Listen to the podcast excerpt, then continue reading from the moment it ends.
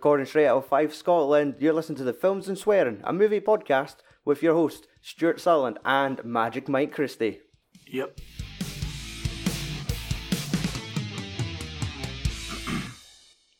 Nailed it. Almost. Well, al- yeah. You say you listen to the films and swearing. Why not just put in you listen to? Films and Swearing. Aye.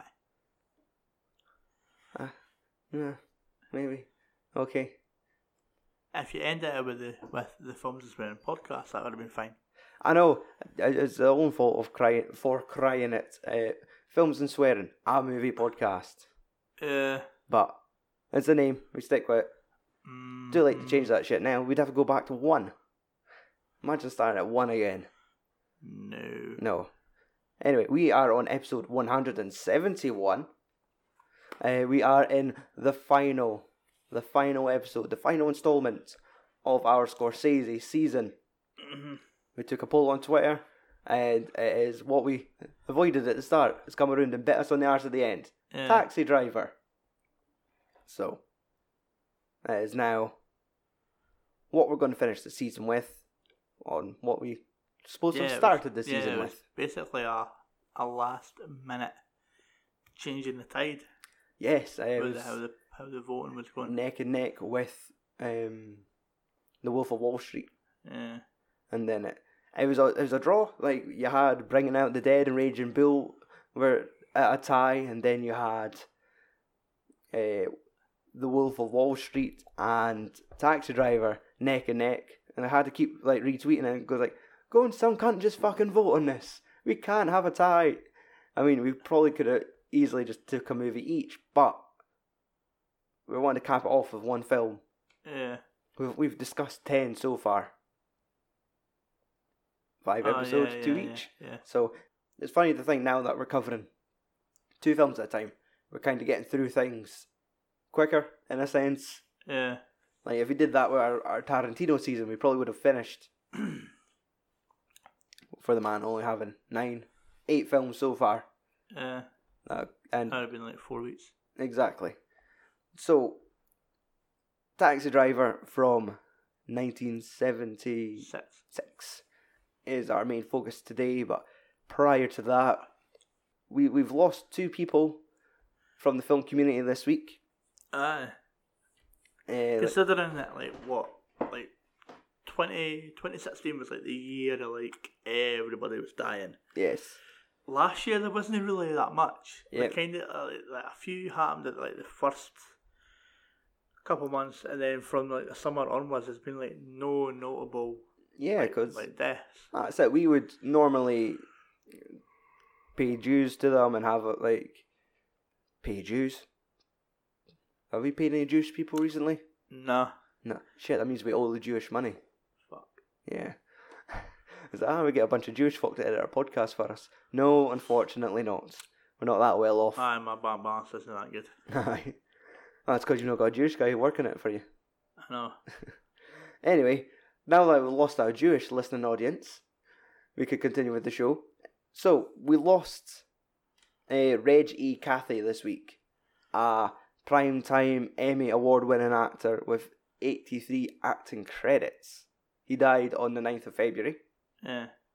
IMDb lists his top four films as The Fantastic Four from 2015.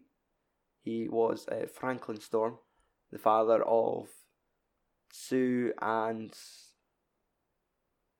Uh, I think it was Michael B. Jordan's character. Uh, yeah, I've never seen the film. I have no intention to see the film. Yeah. It keeps on coming up on Netflix as a top pick. Aye. Nope, not for me. You've not watched Same- it yet, Mike? Same with Power Rangers. Nope.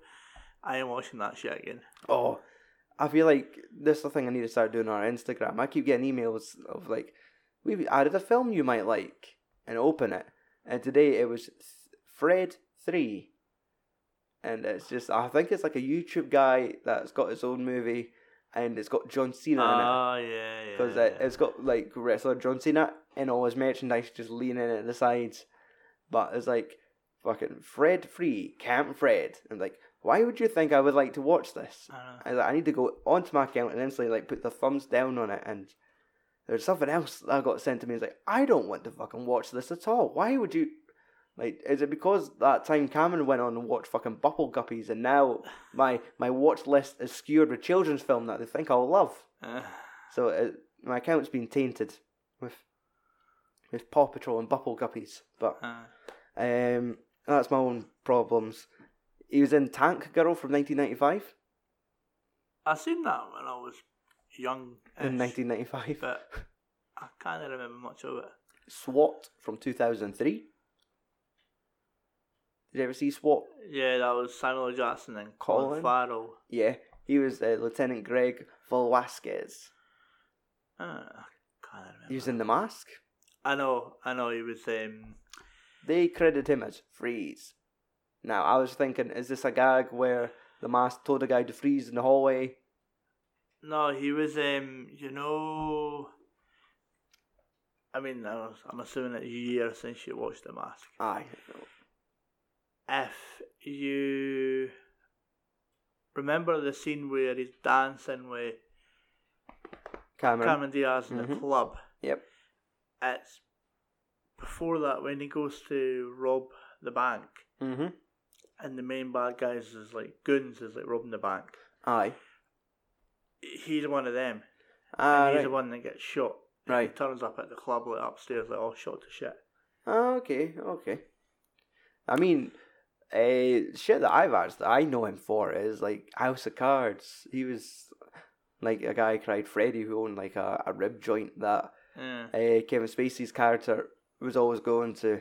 It's like how when you like sure he was running for president, but he would just like to kind of go to the small rundown, uh, fucking rib joint and have some foods and just like connect with the people.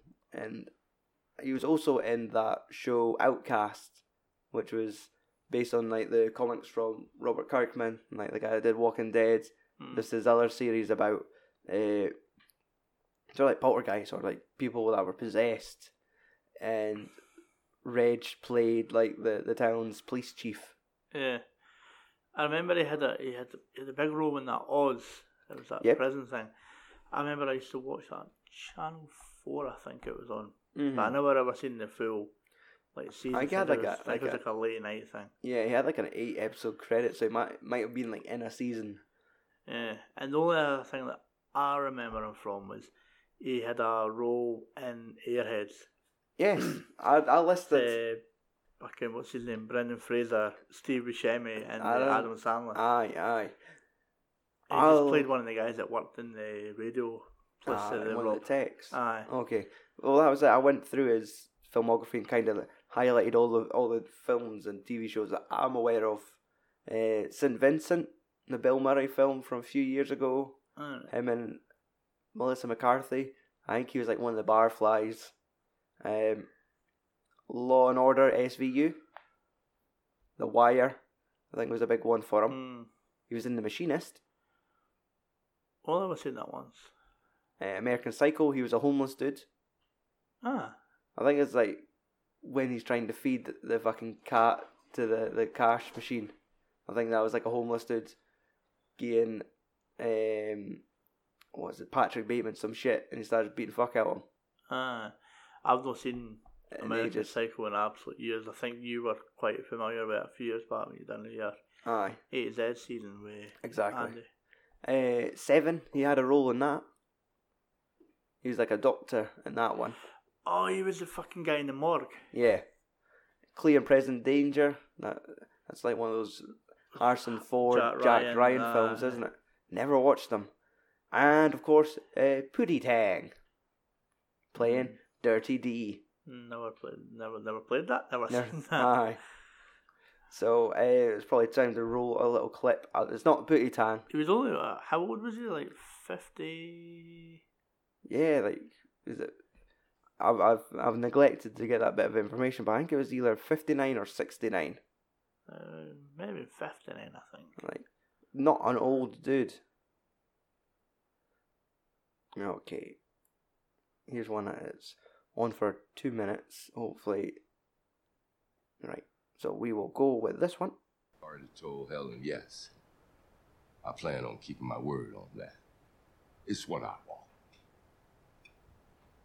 Well, I'm gonna miss you around, Freddie. There's not many people here. Well, I guess there aren't that many people here I'm all that comfortable with. You know what you should do before you go? You should come up here one night and cook us a rack of ribs. Now, I realize oven baked isn't nearly as good as the smoker, but you'd make them delicious anyhow. Ribs? Really? You want me to cook ribs for you? Well, sure, just like old times. What's wrong with that? I'm just a help, ain't I? No, that's not true. I tell you, I got something good going. And your first thought ain't. Freddie, congratulations. It's make me ribs. And what's my big send off? I get to cook you ribs. No, look, you are being way oversensitive about this. You're misinterpreting what I meant. You're right. It's all my fault. I don't know how Claire does it. What did you just say? Is this how you treat her? She part of the collection too? I don't know where all this is coming from, but it's extremely ungrateful given all that I have done for you. What did you do for me, Frank? This is the White House. You will call me Mr. President. You a motherfucker. Get out! My bad. My bad. You a motherfucker, Mr. President.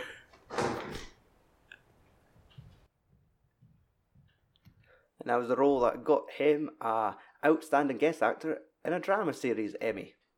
Huh.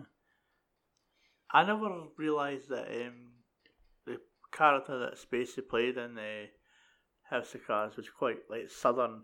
Yes. I thought he was just being normal Spacey. no, part no. Of, uh, part of Diddley Kids. Well, yes, uh, the character Frank Underwood is from the South. I Uh, think when we talked about when Seth Meyers did his Golden Globes um, Monologue. monologue, he happened to mention that his southern accent being atrocious. And that was one of the things he pulled out was the fact that he done a shit southern accent. And then he's laughs like, "Oh, aye, this is offending you. Wait till we find out what we're going to say to about him later." Huh. Say about him later. Um, so that is Reggie Cathey. Rest in peace. We'll do a wee virtual clink because we don't have any. yeah. There's no beers being poured today. Uh, Um, six days sober. I'm less than that. this is the trap nerve. This is a coping mechanism. The, so that all the um, on the chef group I'm on, everybody suggesting uh, just cocaine. Like one of the best um, gifts I've seen was um, somebody using a Henry the Hoover, Right. and you know when you take the hose out and it's just also the, Oh, the the black fu- It's just him like snorting a big line of coke and just like falling over. Uh, I generally thought that was quite funny. And the other dude we lost last week is, uh, I think it was Icelandic composer Jóhann Jóhannsson. He died on the 9th of February as well. Uh, he was he was younger. He was like forty. Yes, he was. I think he was. Maybe he was 49. Mm. He wasn't wasn't old at all, and of course I think he was like coming into his prime. Honestly, he got an Oscar nomination. He's had two Oscar nominations. His top four films on IMDb included Sicario, Theory of Everything. That was his two Oscar nominations. Uh, Prisoners and Arrival. Ah, So it seemed like he was teamed up with that Denise uh, Vunil. nice. Denise. Then it's I I I'll I know I can't really pronounce his name either. Aye, that dude that directed the Blade Runner film, because that's it. Sicario, Prisoners, and Arrival were all him as well. Uh, So it's like they must have came like a, a double act. If he was doing films, it was right enough for him to bring in his pal to do that. uh, His pal Jóhann. Now, obviously, he's he, he's not to the. I don't want to say he's not on the scale of like a Hans Zimmer or a. Um, like a fucking a really well known composer. Ah, like, ah, like what's his name, like John Williams or Exactly, like names that you could say like Jerry Goldsmith, and you could think of like maybe two or three films. And you say Jóhann Jóhannsson, you're going what? What? Who? And it's unfortunately he's died, but none, nonetheless he still deserves a wee bit of credit. He did. He is credited for forty four composing credits on IMDb, so he, he had a lot of projects under his belt.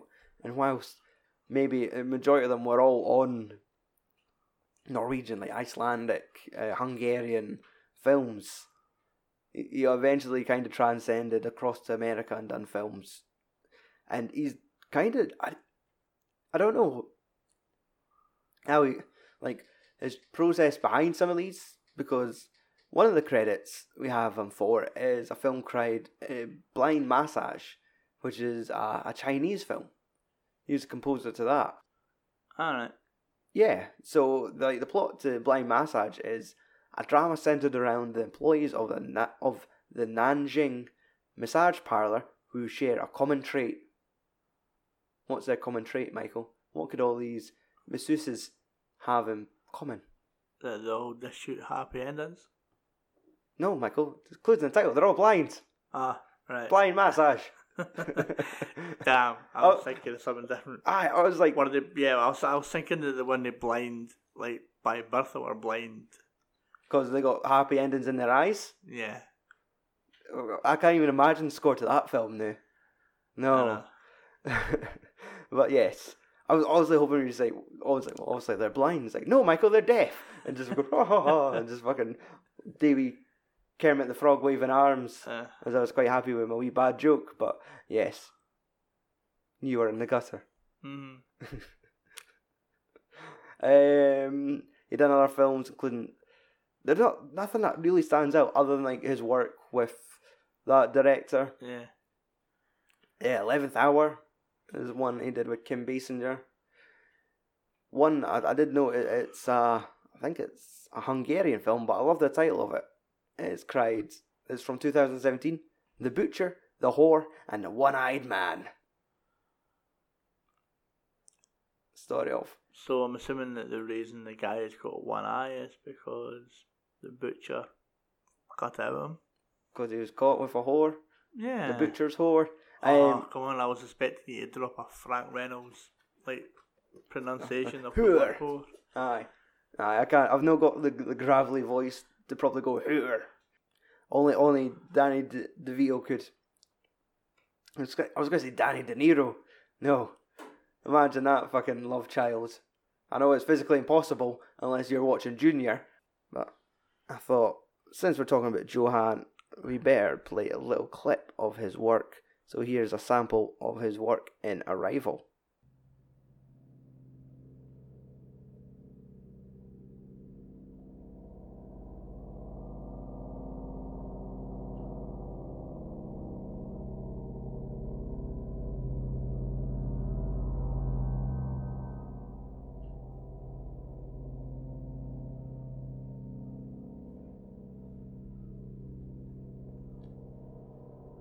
Skip to the middle.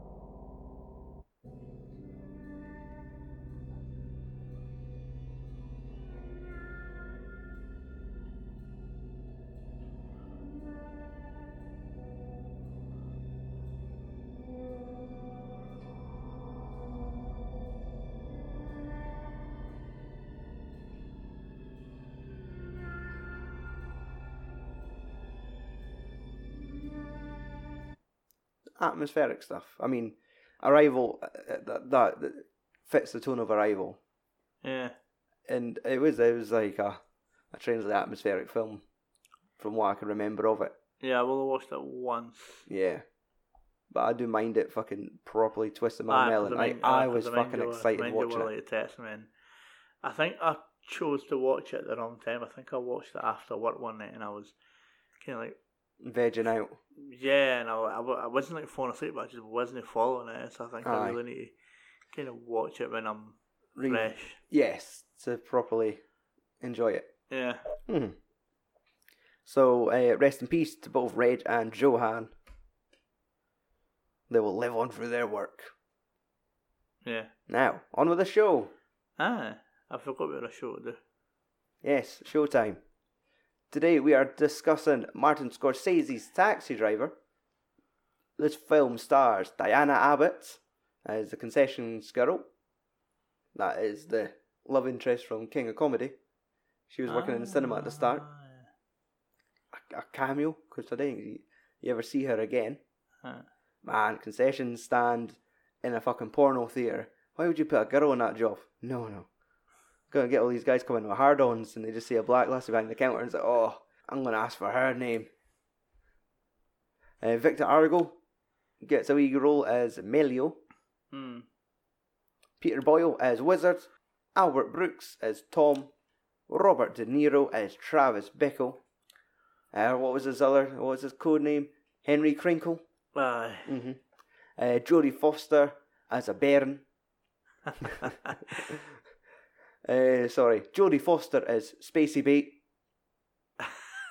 sorry, uh, Jodie Foster is Iris. Yeah. Aye, Spacey Bait. There you go. That's probably already a thing. And I'm gonna make that. I'm, I'm actually gonna make that a hashtag tonight. Space a and Leonard Harris as Charles Palantin. Yeah.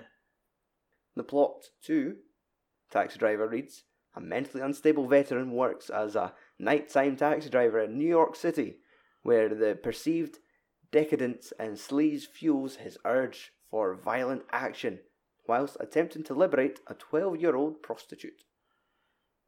Yeah. And Mike, was this your first time watching Taxi Driver? Nah, believe it or not, it's only my second time watching it. Okay. I've seen it about three or four times now, but Hmm. That's here nor there. What did you think of the film?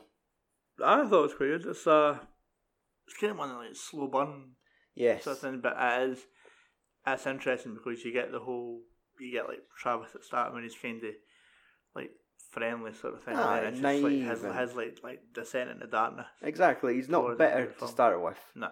and then it just slowly grows and it's the job it's seeing all this shit that you wouldn't Yeah. normally see and it just slowly pisses him off and Yeah. sends him over the fucking edge and that's like one of the brilliant things about this film is because I reckon at that time if we saw anything like else like that like just watching a man slowly being pushed over the edge Yeah. and to be honest, you get so many things now where fucking people are getting shot every day, and Yeah. you- I reckon if this, I wonder if this film was blamed at all. There was, I think, I, I can't name what president it was, but there was. Ah, like, somewhere. is it in your trivia? it's, uh, I'll hold my tongue the new then, but you feel it, it's how Asian cinema was blamed like 10 years ago for some cunt got hit with a hammer, and then Old Boy was in all the papers to blame for saying this is the film that Aye. inspired him to hit these people. And you could totally see Taxi Driver could be one of those films where someone who is a little bit deranged is fucking loaded with guns and just starts ridding the streets of scum. yeah. Now, whilst he's shooting pimps and fucking, uh, I was to say whores, but he never shot any whores. He was just shooting all the bad people. yeah. Unfortunately, in our world, innocent people are shot.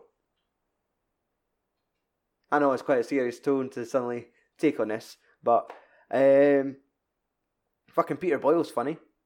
Aye, he was quite young in it as well. Aye, where's his fucking hair? Did that Um, leave quite early on in his life? It looks like it looked like it was either a deliberate haircut, because he's got thick wavy black hair, but not a fucking Aye, it's just a at the side follicle on his head. I know. Like fucking cue ball. It was weird. I, I reckon it had to be a choice, or to the point where it was maybe going really thin and just shaved it. But Yeah. um, on that lighter note, I, I like I really enjoy this film. As we said, I have a funny story attached with this movie. There was a time where I, I it was like one of the the famous stories where I've fallen out with Margaret, like properly fuming with each other. Like we did not talk to each other. We were so fucking angry. Did you um like hold your hand over a fucking stove? just just to get over it. It's like you bitch. Aye, well that was it. There was, it was we were in our first flat and it was something trivial. Like looking back on it, it's trivial. But if we start talking about it, we'll fall into the same patterns of argument and could fall out again. I done a, a wash in the morning. I put all the clothes in the machine, washed it, left it. think I told her, hang the washing out. Come home for work. All the washing's still in the machine, but she found time to paint the kitchen.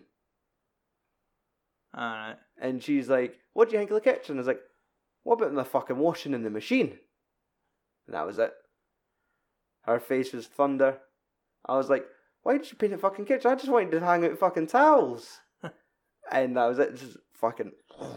She stormed out the room. I fucking walked Ben. I was Ben in the bedroom and I was like, Well, I'm through here now. What the fuck am I going to do? I felt like I was that angry. I wasn't going to leave the room. I was like, standing up by leaving myself, locking myself in a bedroom, and the only thing was lying was two DVDs, Glorious Bastards and Taxi Driver. so I sat and watched Taxi Driver completely. So I sat in that room for two hours, and then I went out and said, "Right, she'll be, she'll be calm down now. I'll go and see." And I was like, "You all right? Well, you get a tea?" She looked at me. Aye. I was like, "Oh, you fucking talk to me like that!" And I fucking walked out of the house and went in like went down the fucking didn't leave and got a fucking kebab and chips. Came back up the road, and I gave her chips as like a peace offering. And I was like, thanks. Like like she didn't even want chips. And I was like, oh! and I fucking walked Ben in the room and I started watching Glorious Bastards. I was like fucking angry eating a kebab. Just like I just had Travis Bickle narrating just like as I was fucking like ah, angry. I was sitting ironing clays and Robert De Niro's narrating it and like so like, like that's my fucking taxi driver story. Because when watching it last night, Mark was like, "I've never seen this," and I was like, "Don't mention it, don't mention it," because I was like, "That's you're just picking a scab, and then just the can of worms is open." And that fucking argument happens again, and I'm walking down the high street buying a kebab because I'm raging.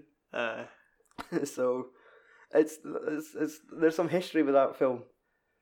But when reading online, critics describe it as like the night workers film, and it's probably right. Like folk like me that work nine to five in an office are not working to fucking like nine o'clock at night to five o'clock in the morning, seeing what the fucking streets is like in busy towns, and Aye. and it's New York in the seventies as well. Like it, it's fascinating to see, and it's described as like a film where, as if the sequences are like you're watching like dream sequences, or you've just woken from a dream, and of course, like laced with that melody of like the saxophone playing every fucking five minutes, you can tell like all the sequences is a him driving but in a cab. It is as if you're watching a dream. uh, it's kind of got like a like a neo noir sort of feel to it. Eh? Aye, and I think that's the way it's filmed. It didn't need to be like it just kind of just jumps in and out at nighttime, daytime, but it gives you the impression that he probably never sleeps. No, because you didn't actually see him. I mean, you hear him when, like, when he's like when he's like narrating. Well, it's him narrating, but it's him just writing down all his notes and stuff. Aye, he's writing letters or Um, journals. he's um like talking about how like just doesn't sleep and like he thinks can working that night shift job will probably help him. And I mean he's like on like Tire himself out. he's on like meds as well, which aren't really Aye. doing the trick either. Eh? Mhm. But I didn't think you actually see him sleep once. No, because like he finishes his shift and he goes to a fucking porno theater and then that's not doing anything. So he goes fucking has a drink, and I mean he, he gets he gets some obsessions, like the women in this film. Mm. Um, I don't think actually did I mention Cybill Shepherd? Nah, you didn't. Ah, I noticed that. Um, I never mentioned her, but obviously Cybill Shepherd kind of shows up as like the, the first sort of interest Yeah. and th- this was like more like a love interest, where she's playing like one of the campaigners, but it's early on. It kind of it kind of comes across as a stalker, just sitting there. Aye, because like it's when she first notices him and she's talking to Albert Brooks, Aye, and she's like, "Look, like I can see him like staring, and he's like been there for a while." mm-hmm. Could I mention that Albert Brooks plays a fucking great wee character in it? I really Aye. like like that that character. There's just something like he's a funny. The way he's played is quite funny, and Aye. he it's just sort of like he's like trying to be the flirty guy in the office who probably doesn't have a shot with her, but he'll pester her and he'll be cute with her. And to be honest, it never clicked that it was Albert Brooks until you said said it was him. It- It's fucking obvious now Yeah. But I was just convinced that Albert Brooks was another cunt sitting at the table in the diner.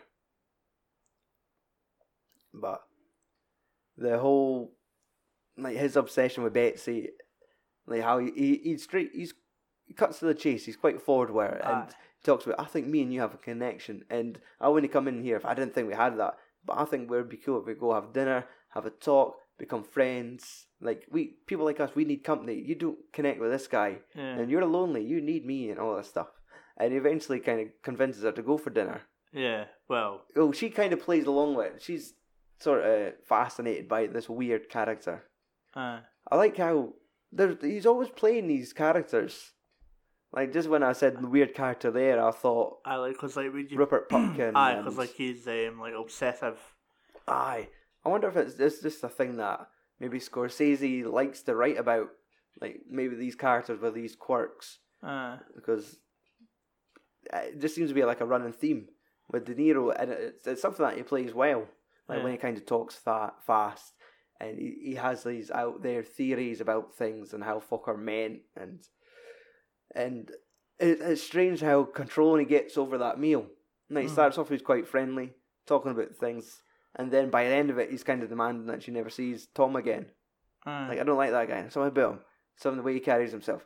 Nah, you shouldn't work with him. I don't like. I wouldn't like it if you talked to him. It's like that's a con- controlling relationship right there, and she kind of like she's quite relaxed around him.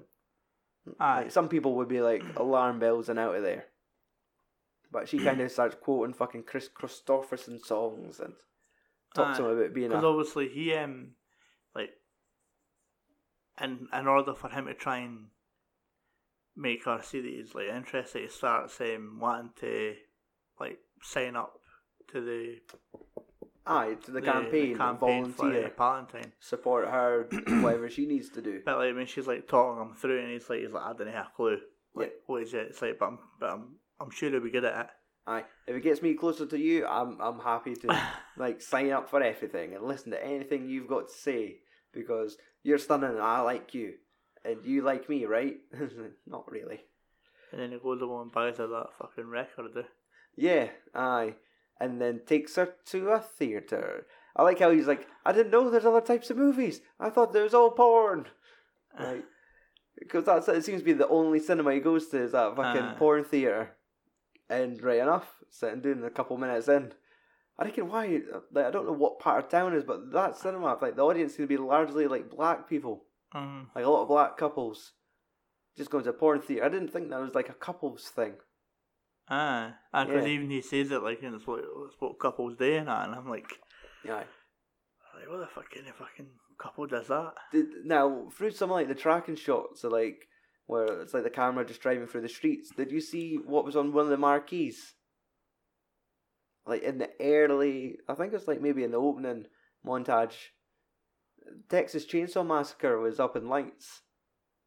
Ah, I know, I know, I noticed. Aye, and right enough, like thinking about it would be seventies. That was like when we done our Halloween. That was that was our pick from the seventies. Yeah, So this was seventy six. So it must have been. I think it was like seventy three now. I can't even remember. uh, seventy three or seventy four or something. I. So that must have just been hanging around when they were filming. uh, So, because I I imagine he didn't have the fucking the swagger at that time to fucking change the way fucking streets look and Aye. have decision like like you see in later films. What was the film? I'm trying to think. There's kids going past the cinema. It has like Terminator. Was it it? aye. Aye, like films like that. Oh no that- no no no! It was fucking Stranger Things. Stranger Things. Aye, Yeah. like just how they have references like that. Like obviously they have enough swagger to fucking put up whatever they want, but that was like guerrilla filming, just filming Aye. actual people on the street, and I love that. Like you get to see the nightlife. Almost that's the best way to describe it. Like all the fucking hookers are getting teased by Barons running about, fucking Aye. like winding them up, and there's just seeing these women going daft, saying "How can my man?" and fucking shouting at kids, and they're just fucking like angry black dudes walking down the street. I'll kill her. I've got to kill her, and it's like just walking down the street, and like there's all these fucking stories going on, and Yeah. like hopefully like these are extras that he's paid, Aye. and not just fucking random fuck Like See, one of the things that I couldn't make my mind up was um, also the f- like going by like the posters for the campaign. Yep. it was like the campaign date, and it was like July, so it's always set in the summer. Aye. But when it was like the nighttime shots, you seen like all this thinking, kind of if it's kind of if it is the summer, it's obviously meant to be like pretty warm. But I couldn't decide if I said it was obviously July, but maybe it wasn't. But Uh, there's maybe like a wee continuity error. uh, Aye. I never thought about that. Probably noticed it if, like, I mean, you seen like you seen like uh, Bairns fucking breaking fire hydrants, yep. and that which maybe lent Indicates. towards it as Aye, like the summer. But exactly. obviously, with all like, the steam that you kind of think of that like in cold, Mhm. like cold parts of the city and stuff. eh? Aye. And we were always given the impression that Travis drove around the whole city, whereas uh. people were under the impression that you don't go to the, more like the black parts of town. You don't Aye. drive through fucking ah, 'cause that's what, Harlem. aye, and- 'cause that's what um, when he signed up for the job, eh, Aye, it's there- like, oh, Ken, will you go through? It's like it's like anytime, anywhere. exactly. And like when he goes past an area, he gets fucking like stuff thrown at his Aye, car and that. Exactly, like, and for, goods. for no reason, but it's just because he was driving through that part of town and they kind of just kids noticed there was a white guy driving the taxi. Yeah. What do you think of that? We mentioned it briefly there, but the narration. I Aye, quite like that. I thought the narration was quite good. It was obviously it sound well because obviously he's younger as well. It sounded a bit different than what he does now. Aye, and that was Margaret was watching it with me, and when she, like, she didn't ca- cotton on. It was Robert De Niro in the taxi till like you kind of hear that voice for a couple of minutes. I think she Yeah. was playing with her phone, but when you just hear his narration, it's like, is that is that fucking Robert De Niro? And of course, he's in like, I think his character's in his mid twenties, but Aye, I think when I looked up, he was in his early thirties. But he he does. He just looks like a fucking kid, aye. and Because I mean that's the thing. That's like on like one of my notes as well was um obviously at that time De Niro wasn't eh, as wide as like wide. No, I mean was- I mean like the year before where he got uh, best supporting actor for Godfather Two, mhm. But it still wasn't eh, like that household name. Exactly. Like this was this the follow on to Mean Streets. I, I can't remember. There was many in, in between Um, might have been because because obviously I think he was. I think he probably was an unknown for Main Street Aye. because I mean he, he did look really young. Mm. But um, and it gave you the impression that he maybe tested. I was going to tested positive. Like it maybe like in audience reactions if they done test screenings, it maybe came back in favour that like this kid's got something, and Scorsese or maybe Scorsese fucking got along with them. I'd Aye. like to imagine he did, since the fact he put him in like ten fucking films. yeah. So, um, but him doing his narration was quite good. And at first, I thought, is he? I taken if he was just being too, like one tone. There's like a time where, when he got nervous and drove off from in front of the voting station, and he's like, "Man, what did I do? Why did I?" No, no, he's like, "What's her last name? I never thought to ask." Ah. and like where he's supposed to like he's not sounding as surprised as the way he's delivering the lines. It's like he was doing like a table read almost. But as it kind of goes on, like you're engrossed, and I think you're kind of learning to expect narration out of Scorsese films now. Uh, And, always- then, and then obviously it does eventually begin to kick into high gear when um, Jodie Foster gets in his car aye, to try and get away from for whatever Harvey pimp. Keitel. Yeah, was it him at that time? Well, I only saw like a waist shot, but Aye. the voice is probably right. And I mean, it, it's it's weird. Like right enough, we're talking about fucking Robert De Niro looks young in this film. Fucking Jodie Foster, Aye. she's the fucking child. It's so weird. Aye. Because I think that I think that was the same year that she done Bugsy Malone. Ah, right. So it would be kind of weird seeing her in like a, a family film Aye, to then being in like a like an R rated film, like playing like a fucking child prostitute. aye, exactly. Where they're talking about you could come in her face, come in her ass, and they say, but don't hit her. And then she's fucking like singing Bugsy Malone, like. Is Aye. their ah. career going up or going down? Like, if I think in, if their fucking parents read the script, oh, I should be fine for this. Ah. Aye. It's a risky role to take. I'm pretty sure mum and dad probably just seen just seen fucking dollar bills, thought, ching. Aye, Because that's it. It's not like De Niro and Scorsese were fucking household names, and this was still at a really experimental time. Yeah. So for them to right, we'll, we'll, we'll cast our daughter as a 12 year old prostitute who's doing scenes with De Niro. is like, how do you want done? He's like, and fucking trying to take his belt off, and then watching all these folk get killed around her towards the end. But it is after he's fucked things up with Betsy, who really, I think, maybe overreacted. I think she was looking for an excuse to fucking leave him. Uh, I think the porn theater was enough to fucking sever ties completely. Yeah. But it is, it's sort of like that. It's all these things I feel kind of just push him closer and closer and closer to like when he s- snaps Aye. and like how his image changes throughout the film. which that's wearing sunglasses and he kind like that scene when we mentioned with Harvey Keitel when he kind of has his first meeting, oh his second meeting where he finds him and he wants to give him money and it's like you a cop? I Like no, do I look like a cop? Like yeah, you're like a cop. And he's doing like a false smile and he's got his sunglasses ah, on. Aye, aye. He's sitting crying him a fucking cowboy and it's like he just looking how to act because uh, eh, it's foreign to him. He, like he's he's a kid at the fucking military, and he's he's always like uncomfortable in all these situations. So he's just kind of like it looks really tense, and nobody thinks you're a fucking cop, aren't you? Like no, well, what gives you that? It's like I'm I'm hip. It's like nah, man, you're not hip. You're not hip at all. It's like I'm hip. Look at me. It's so fucking frozen, wooden. It's the fact that um, like Harvey Keitel like doesn't he, like car- the character plays doesn't he recognise De Niro at the end of the film where he's got like the shaved head and the fucking the big bomber jacket on and Mhm. all that. Harvey Keitel, when you first see him in this, I remember prior to this year, what if I would watch it, I was like, Christ, he looks like fucking Jason Mewes. Like just kicking about. He's in a tank top, long hair. Now he looks like Tommy Wiseau.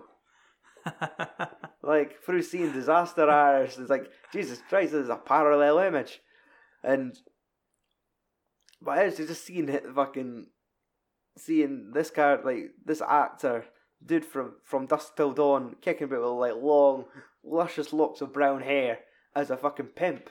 I know. It is strange, like one of these memorable roles. Like Optic Kingdom is the fucking dad for from from dusk till dawn. He's Mister Wolf from Pulp Fiction. But when you say taxi driver, a lot of folk will go, "Fucking Harvey Keitel was the pimp." Aye. And it is. It's just like one of these strangely memorable roles for Mm. all like those three people, like Jodie Foster, Bob De Niro, and Harvey Keitel. Aye. Um, going like back to like obviously De Niro at the time that looking at all his like film roles and that would would you say that that's like the go to film for like if you're like a massive fan of De Niro, or would you would you like recommend something a bit? in his early work, it's definitely it's fucking up like. I I imagine it was Godfather Part Two in amongst the seventies as well. Ah, it was seventy four. See that it's it's it's hard to it would be a, a difficult one to choose between those because also like the quality of like the, the the Godfather films, Aye. Like the fucking cinematography of those, like that's proper cinema stuff going on there. Aye, because I was Whereas- thinking like I'll I wouldn't class Goodfellas as a De Niro film. nah, It's kind of more it's an a ensemble cast. aye. Whereas Same with like Casino and all that. I wouldn't. aye, it's, it's Whereas reason- like whereas I would class like um like Cape Fear as a De Niro like a De Yep. Niro film, Aye. uh, like Raging Bull and all that. Mhm. aye. Dirty Grandpa. Dirty crap. um, but aye, what the fuck? Definitely, like, it is. It's one of those roles where you get to see the. I guess Mean Streets, you kind of got to see like a fun-loving side to him, like a carefree Robert Aye. De Niro. This one, you kind of got the intensity shown through. Aye. Like those scenes, like which is some of my favorite scenes, is like his transformation where he's like, "I've stopped eating and drinking. Aye, I'm, I'm and feeling like, sick. Doing, I doing like the fifty push-ups a day or Aye, whatever. talking about his routine, like his transformation, and how he's tensed his body up and he's holding his arms out over like the fucking flames of the cooker. Aye. Where I, I, I kind of if he's what the fuck he's doing if he's just wanting to turn every muscle solid and he's talking about everything he's doing where like that and the music everything and like those famous scenes, like the most famous scene of him. The, Are you talking me? Uh, Like, which is engraved in pop culture, and even that fucking WWE parody uh, of all the wrestlers repeating those lines and. uh, Who was it? Like it's like Booker T doing a line and a fucking shell falls down in the background. It's like, what the fuck is that? And I just seen all kind like all wrestlers from all shapes and sizes, from Big Show to Rey Mysterio, all wearing the same jacket, saying, "You talking to me?"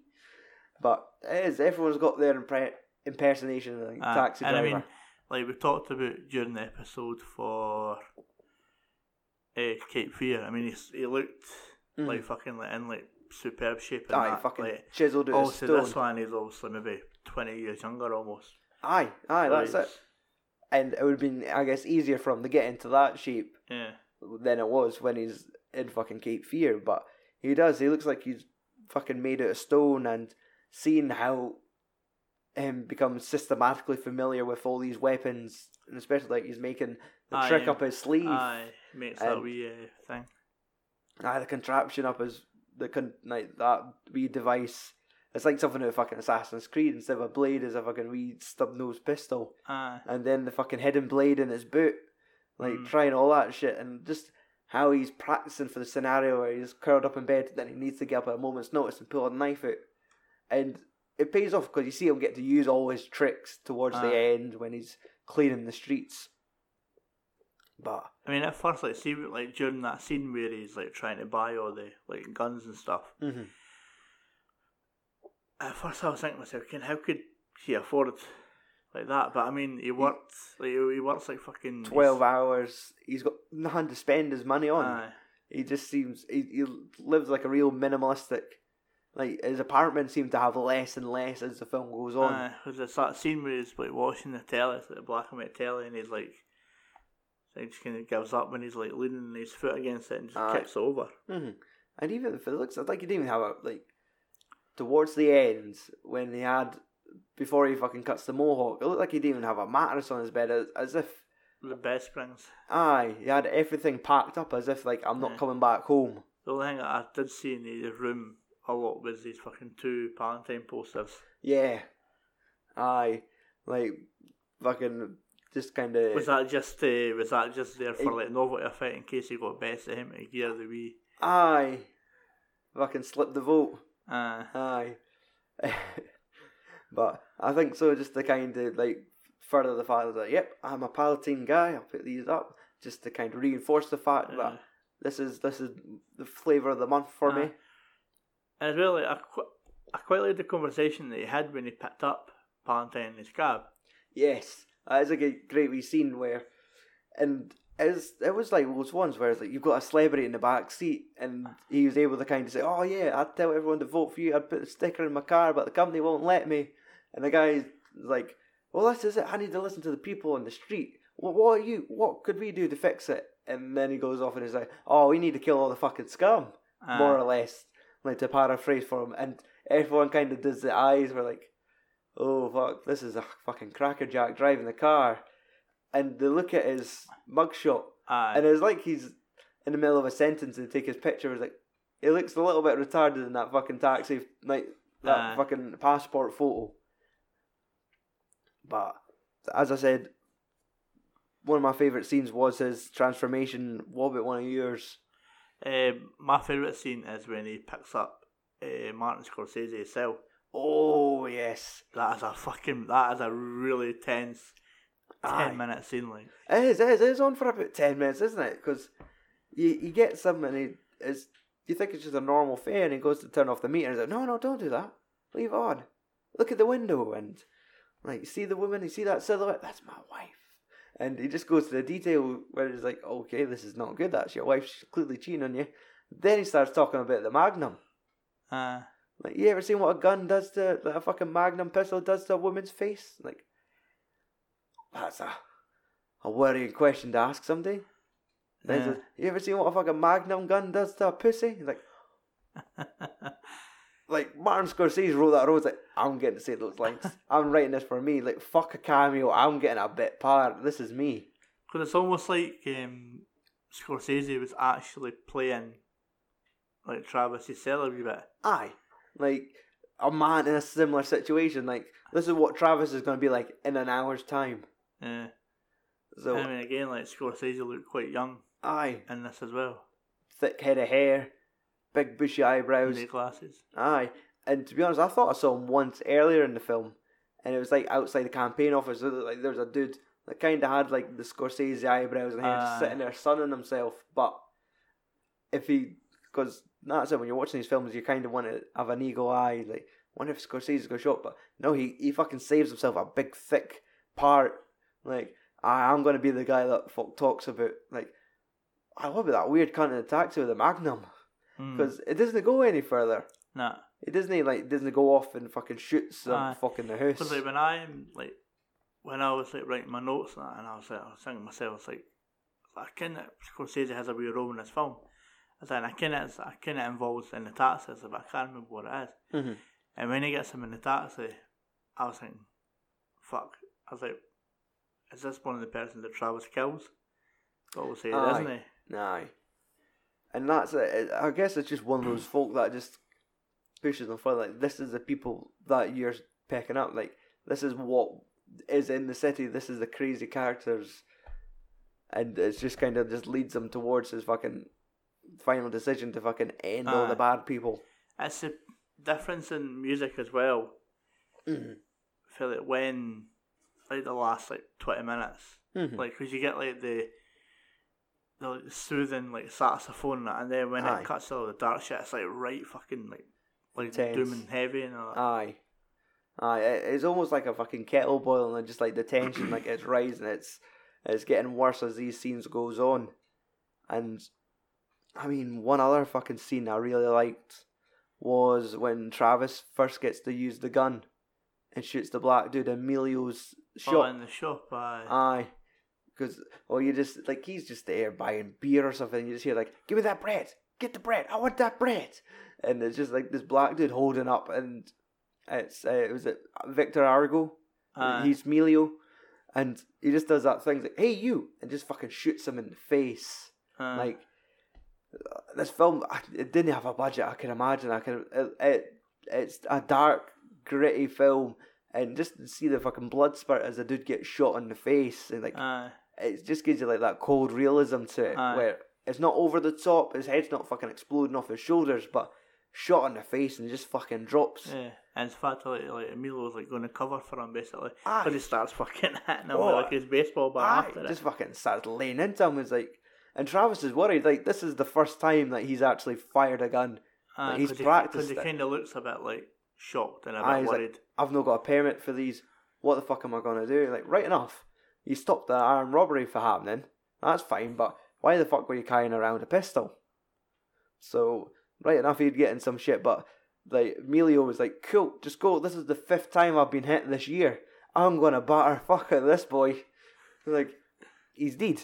Didn't he? Like, but I, I'm just, and it just starts laying into him. But I mean, let's break it down. The ending. We kind of go from we've got the shootout. Yeah, So as, as we mentioned, like when Travis shows up and has a word, I can only cry him sport. aye, I can't remember because that's his name on the, on IMDb. Ah, that's because that's what Iris nicknames him, isn't it? Aye, sport. because I'm sure he's. I'm sure Iris called him Matt, but then Matt. Matthew, Aye. I think. Aye. And like how fucking sport Disney games, ah, him who you are, man, get last, get last, and he's fucking trying to give him a kick, and I reckon what he says before he shoots him, but just like, like yes, oh, how about this, and just fucking pops him, shoots Aye. him in the fucking stomach, and he just fucking falls over, and again, he kind of has like that burst of adrenaline where he just walks off and doesn't know what to do, and just sits down on a stoop. And he's like, because it's just fucking buzzing, and then he goes in to the fucking the sleazy, The guy that rents the room out. aye, the fucking landlords. Aye, Fucking shoots him in the fucking hand with That a hand cannon. is one of the fucking best scenes in, in film. Just watching it, like the three fingers just popping out. just him trying to go no, no, and seeing a fucking close up of his hand being obliterated and the blood and like I think they said they had to tone down that scene as in like actually the the colors were toned down because it looks black. Aye. Like you're not seeing bright lit red fluorescent blood flying here. It's just you see his fucking fingers vanish in blood, and he's screaming, and he puts up a fight for a boy that loses his hand and I gets know. shot in the stomach. He's like, "I'm gonna kill you," and he's fucking running up the stairs after him. he's, um, I think, because then Harvey Keitel shoots some, shoots Travis in the neck. Aye, a fucking shot and a half. And it, it's like it's done over the shoulder. Like he's shot, and the camera shifts, and you just see Harvey at the fucking opposite end, like at the bottom of the corridor, Aye, and then fucking just lays into him with bullets. Eh? aye, And it's no until he gets upstairs, and I don't care who the fuck was sleeping with Iris at that point, aye. but he gets a fucking Aye, he gets a bad and he gets shot in the face like fucking three or four times with the wee snub nose.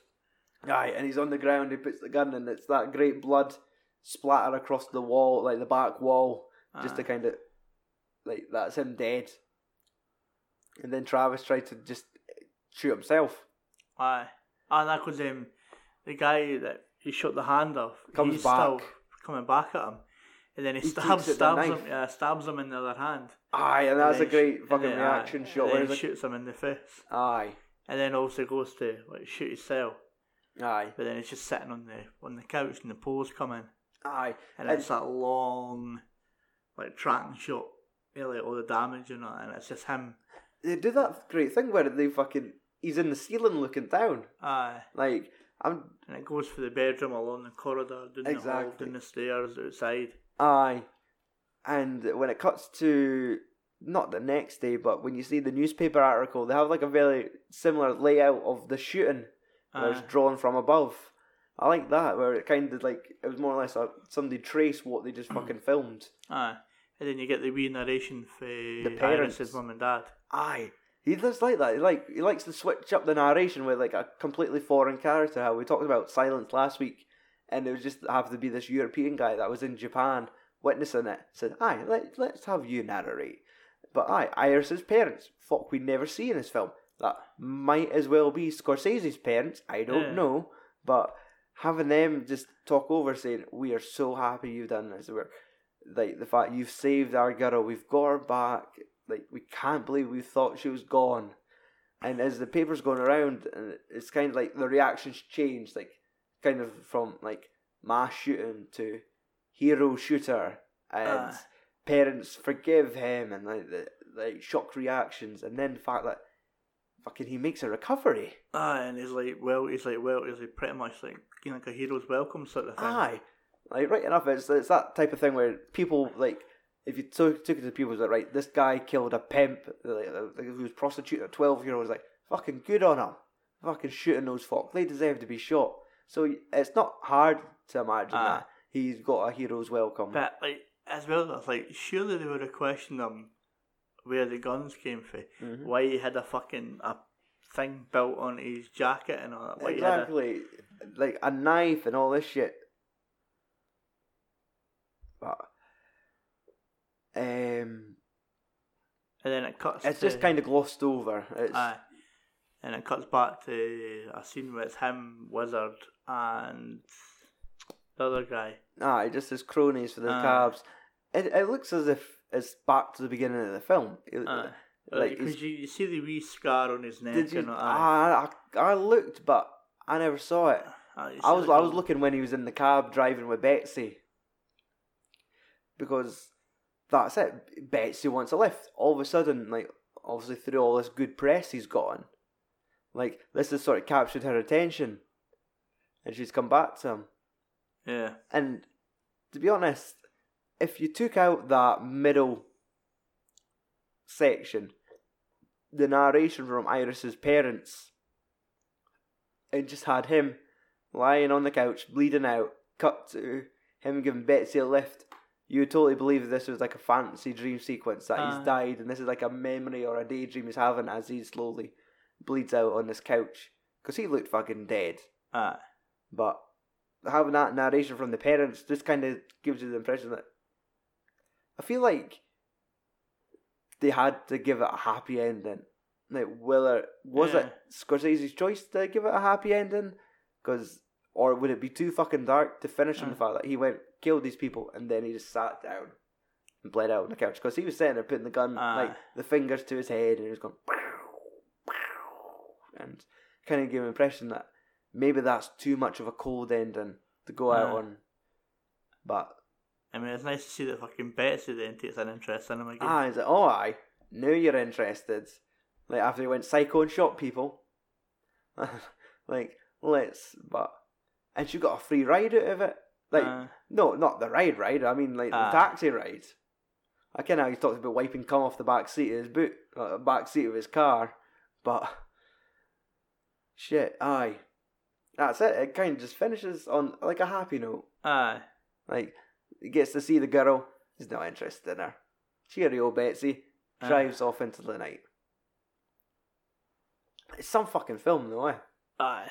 Aye, it is. It's something that you kind of like. Because this was like, well, I suppose it wasn't. I was, was going to say this is kind of before the whole gangster him, but he kind of Mhm. slowly dipped into that way in Mean Streets. Aye, aye, and that's it. It only kind of grows as like e- everyone kind of matures. Like Aye. Scorsese as a director, De Niro, like th- those roles become great because he's grown into those roles. Like seeing a young Martin De Niro, Martin, a young Robert De Niro is weird because he's young. You always just see him as an old guy in films. Aye. Like meet the meet the parents and Goodfellas and Casino. He's always like Aye, because I mean, obviously, like our generation when we were, when we were growing up, he was kind of like in his forties. Ah, exactly. You've always recognised him as a cunt from his forties. It's, it's it's weird seeing him any younger. Aye. So, but rewatchability. Ah, it's got a wee bit of rewatchability. I think maybe no, no as much as maybe like Goodfellas or that. hmm And that's it. It's got a neat running time. It's, it's I was gonna say it's not as heavy as his other films. Nah. I think you kind of enjoy it more, just because you know like it leads up to this fucking shootout at the Mm. end, where it, it's quite satisfying to watch him shoot those folk. Yeah. So I find it as an easier rewatch. Uh, but it'd be one of these things. If it's on the telly, bingo, that's it. I'll watch it. Yeah. Especially, like, I, I say if it's on telly, like if it fucking appears on Netflix, like it, like uh, what it recommends to you when it's not fucking Bubble Guppies and. Fred Free, like I'm happy to watch it. But I'm going to fucking st- sneeze. Oh fuck. Oh, full congestion tonight. Hmm. Hopefully, the cunts listening at home will not be able to hear half it. I've successfully managed to edit out all the coughs and sneezes. Not all the worst ones, anyway.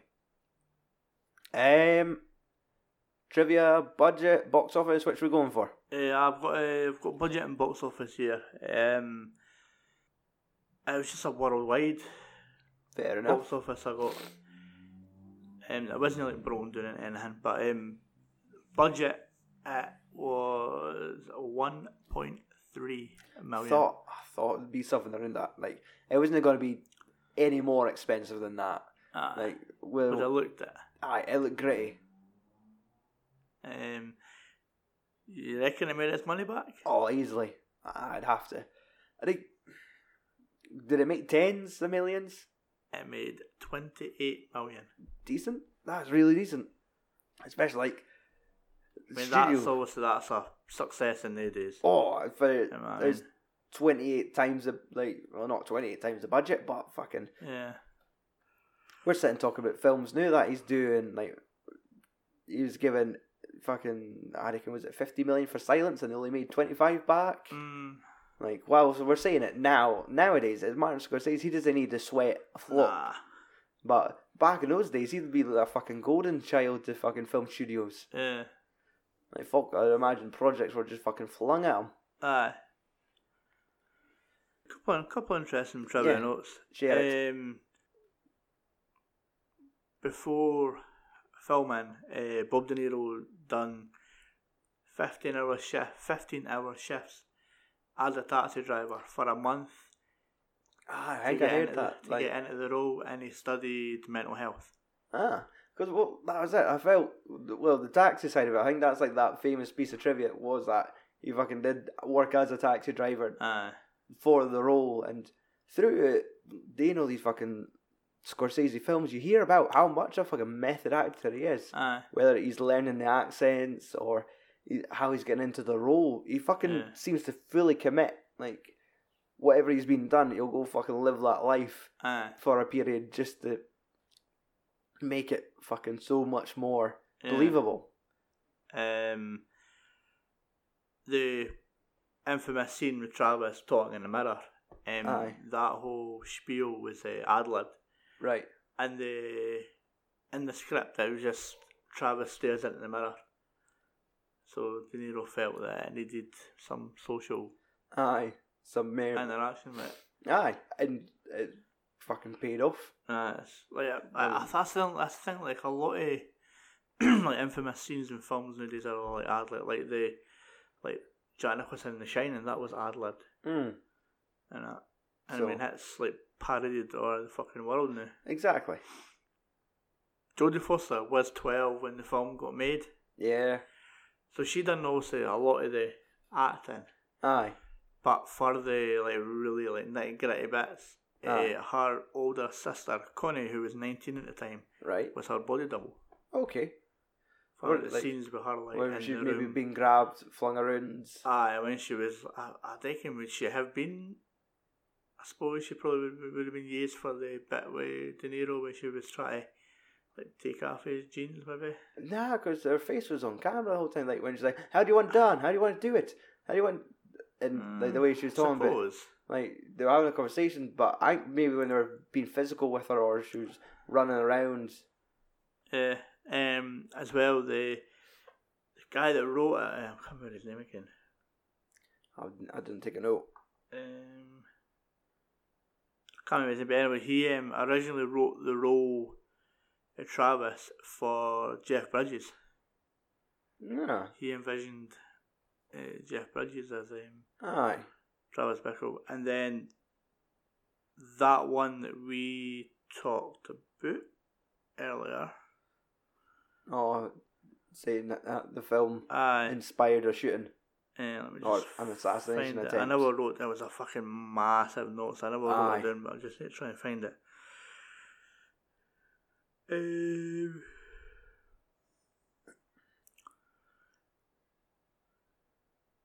um, where is it?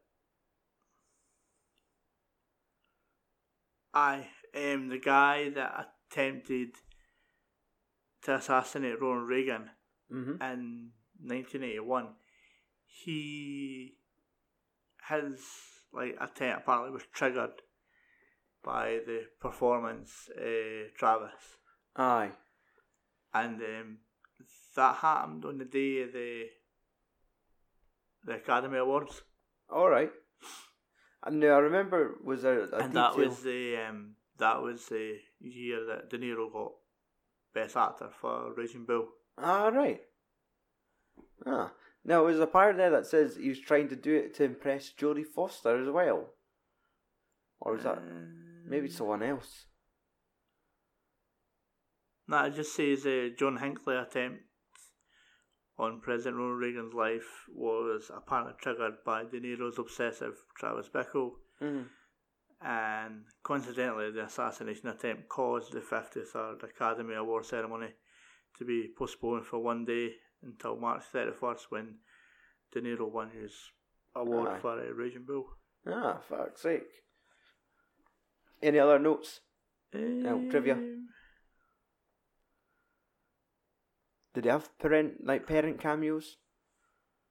I never actually. If if you're on IMDb, it's usually the bottom of the page with like Aye. director traits. No, it's just got um, his like his role in it as the guy in the back of the car, but He was just he was I think his character, character was called like like man talking about silhouette. Aye, aye. That was pretty much it. Okay. Uh, one star reviews. Did you look any up? Uh, not never. I'm gonna look one up right now. Let's see. Uh, It's gotten 294 reviews on Amazon. Let's see how many are one star. One star reviews. one of 15. Let's see. Amazon customer writes, It's a real portrayal of the sad world we live in. One star. Alright. This cunt leaned on the wrong button. Uh, Lexi writes, Had to give a star to write review must be an error as I've never purchased nor interested in doing so. So I don't understand people that do these reviews. and you it's know? like a verified purchase, so this person did buy it. But they're like, I didn't buy it. I'll leave a review anyway, one star. Uh, let's see. Ah, we review from Mohammed. Boring. Not really sure why it's got these good reviews. It's based on a lonely war veteran who is sick of modern society and then rescues an underage prostitute. Yawn, yawn. Hmm. I mean, these are all kinds of watching it in like 2017. Like, they need to think, like, what, like, in 1976, what fucking message I would have sent, like, back in the day. Aye. Because I mean, they Eh, could probably use that as like like that could happen to anybody in this day and age that's just came back for like the Vietnam War. Exactly. I mean, th- there's so much more films nowadays that kind of ha- harken back to, like, people coming back from wars. Like that. Um, thank you for your service. Exactly. And what's the your other one? Uh, American Sniper kind of has elements of that Aye. where sure they've they've come back from the war, but they've they've no come back the same. Everyone's damaged. Aye. So and is that's kind of like a, a a small inkling of not everyone's going to turn into a fucking shooter, but it's just fucking hell. It's examples going as far back as that. So that was some of the one star reviews. Hmm. There's too many. Well, not too many. There was fifteen, but just a lot of cunts moaning. Aye, there always is. Like you will never ever find a list of one star reviews where it's legitimate gripe with the film. Aye, You'll always hear that one person that's like, can the DVD quality is pish or it doesn't work. exactly. I didn't buy this, but I'll review it anyway. Like it's when it's when they complain like, oh, like like it doesn't work. That's no that's no Amazon's fault. Yep. Like, they just stock it. They didn't make the disc themselves. Exactly. Like, I can return it, get another copy, I know. and then if you're really pissed with the service, but aye, just let's lay into the film. So, let's take a moment, Mike. Let's listen. You hear that? Silence. Yes. That's it. The Scorsese season is complete. I know. We've spent this whole year talking about Martin Scorsese films. Now we no longer need to. I know. Unless we want to. Unless we want to, because we've covered a fucking chunk of his filmography. Um, so, what's next for the Films and Swearing Movie podcast? Well, we're on our way into Oscar season. The Oscars is the Academy Awards is happening on the first Sunday in March. two weeks away. Yes. So we thought we will fill this void uh, with two award related episodes. Our first one is going to be us tackling two of the Best Picture nominations. So next week we will be watching, well, it'll be joint reviews. Well, not joint reviews, separate reviews. Yeah. I will be watching Dunkirk for the first time, and Mike, you will be watching. Uh, three billboards outside Ebbing, Missouri. Yes. So two of the big picture nominations. Yeah, I just need to find a cinema that's still showing it. Yes, I believe our loco is. Let's go. Dun, dun, dun, dun, dun. Oh wait, it's Fifty Shades Freed. Fuck. Is that nominated for an Oscar? Uh, oh, okay. Nope. Uh, opposite end of the scale. And of course, in our second week, uh, the week prior to the Oscars, we will be doing our Razzie episode. Oh, no. And we don't know what we're going to be watching yet. We're going to decide we're, that. We're going to actually do this live on air. Yes, I. Whilst we have our Oscars, whilst we're recording our Oscar episode, we're going to choose the the films out of a hat.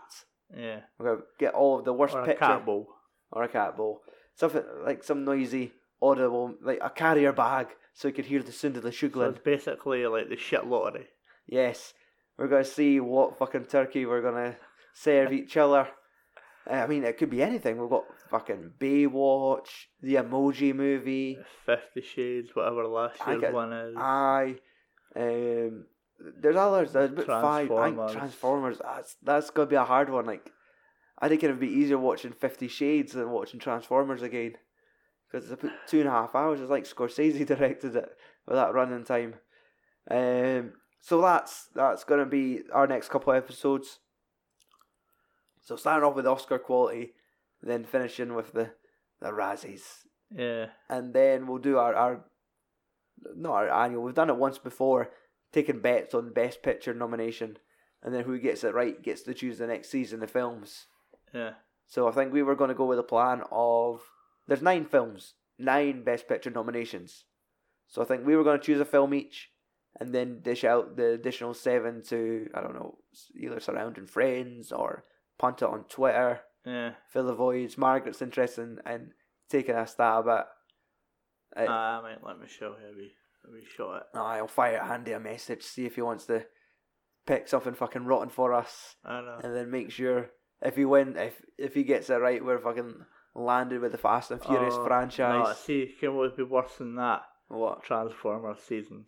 Oh, nah. so aye, um, hopefully by the time all this is online, we might have posted like a wee poster and scored out names, like as if you're doing a fucking betting slip and scored off right. Andy's got this one, Stu's got this one, Mike's got that one.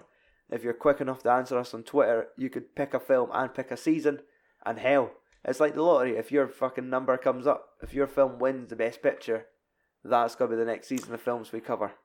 Be good to us. Yes. Be gentle. Spit in your hand first. Then he just don't go dry. Don't just Uh, go, oh, call me by your name. hmm, speaking of dry, it's that time. That time. To do your shopping on Amazon, Mike? Am I too early to pull it?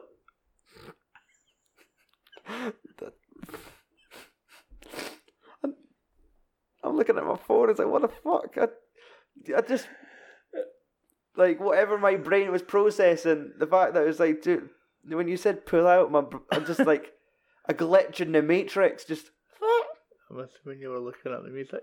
aye, I was looking up the music and just like when you just just I that that line, I just I had a mental choke. Just I said, what?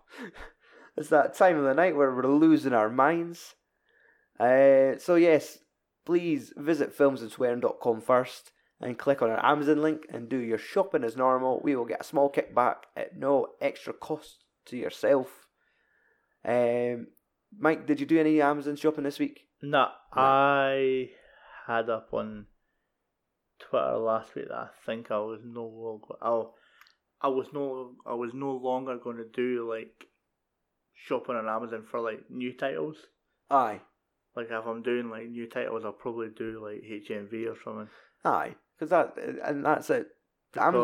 Because I never got my copy of Blade Runner till like the day after, All right, and okay. I, and like I paid for the delivery for it to get it on the day, hmm and like people, on- Fucking on- bullshit. people at like the weekend were getting like copies of it for like fucking Zavvi and HMV and. Oh, like, so you're you're sick of with- envy. Yeah, no, but the thing was like I was working all weekend, so I never had time to watch it. Aye, but still, Have you watched it yet? nah, Nah. So it's, I guess that's the thing. Like you had seen it, yeah. so it, it's not as if like missed it at the cinema and now I'm just waiting. I'm waiting. I'm waiting. I want to see it. I want to see it. And then you're left. You fucking had to wait till Tuesday to get it. I can imagine a wee bit disappointment. I mean, yeah, I mean that's would- the whole point. You pay for delivery. aye. And I'm sure if you if you left a one star review, I know. I did not get this fucking film to Well, Tuesday. see, I was like, yawn, yawn. I was like, con- I was continuously like slandering fucking um Amazon on like on like Twitter just for just for a bite out of it. Nah, Aye. nah. Although I got a because I said that I was going to be using like Zavvi. And, Oh, uh, they perked up. Zavvi perked up with a gif. Uh, uh, Ryan Gosling gave me the link. Oh, And dirty bastards. like, yeah, fucking marketing teams on point. fucking their wee social media team. I know. I mean, I had that with, I think it was, was it Virgin Media I remember doing my Kurt Russell challenge, and some fucking like group popped up saying, "Oh, you could rent their films on our catalog." I was like, "Who the fuck asked you?" I'm buying these at a CEX. I'm not fucking paying your rental fees. But aye, let's see. You could support us on Patreon because I believe that's the way that is pronounced. Uh, Maybe if you're American. Um, for a a dollar a month, you could get full access to over 18, possibly 19 hours of additional audio. We're doing everything from wrestling commentaries to exclusive podcasts that could be accessed from patreon.com forward slash FAS podcast. I'll spell it out because I say it weird.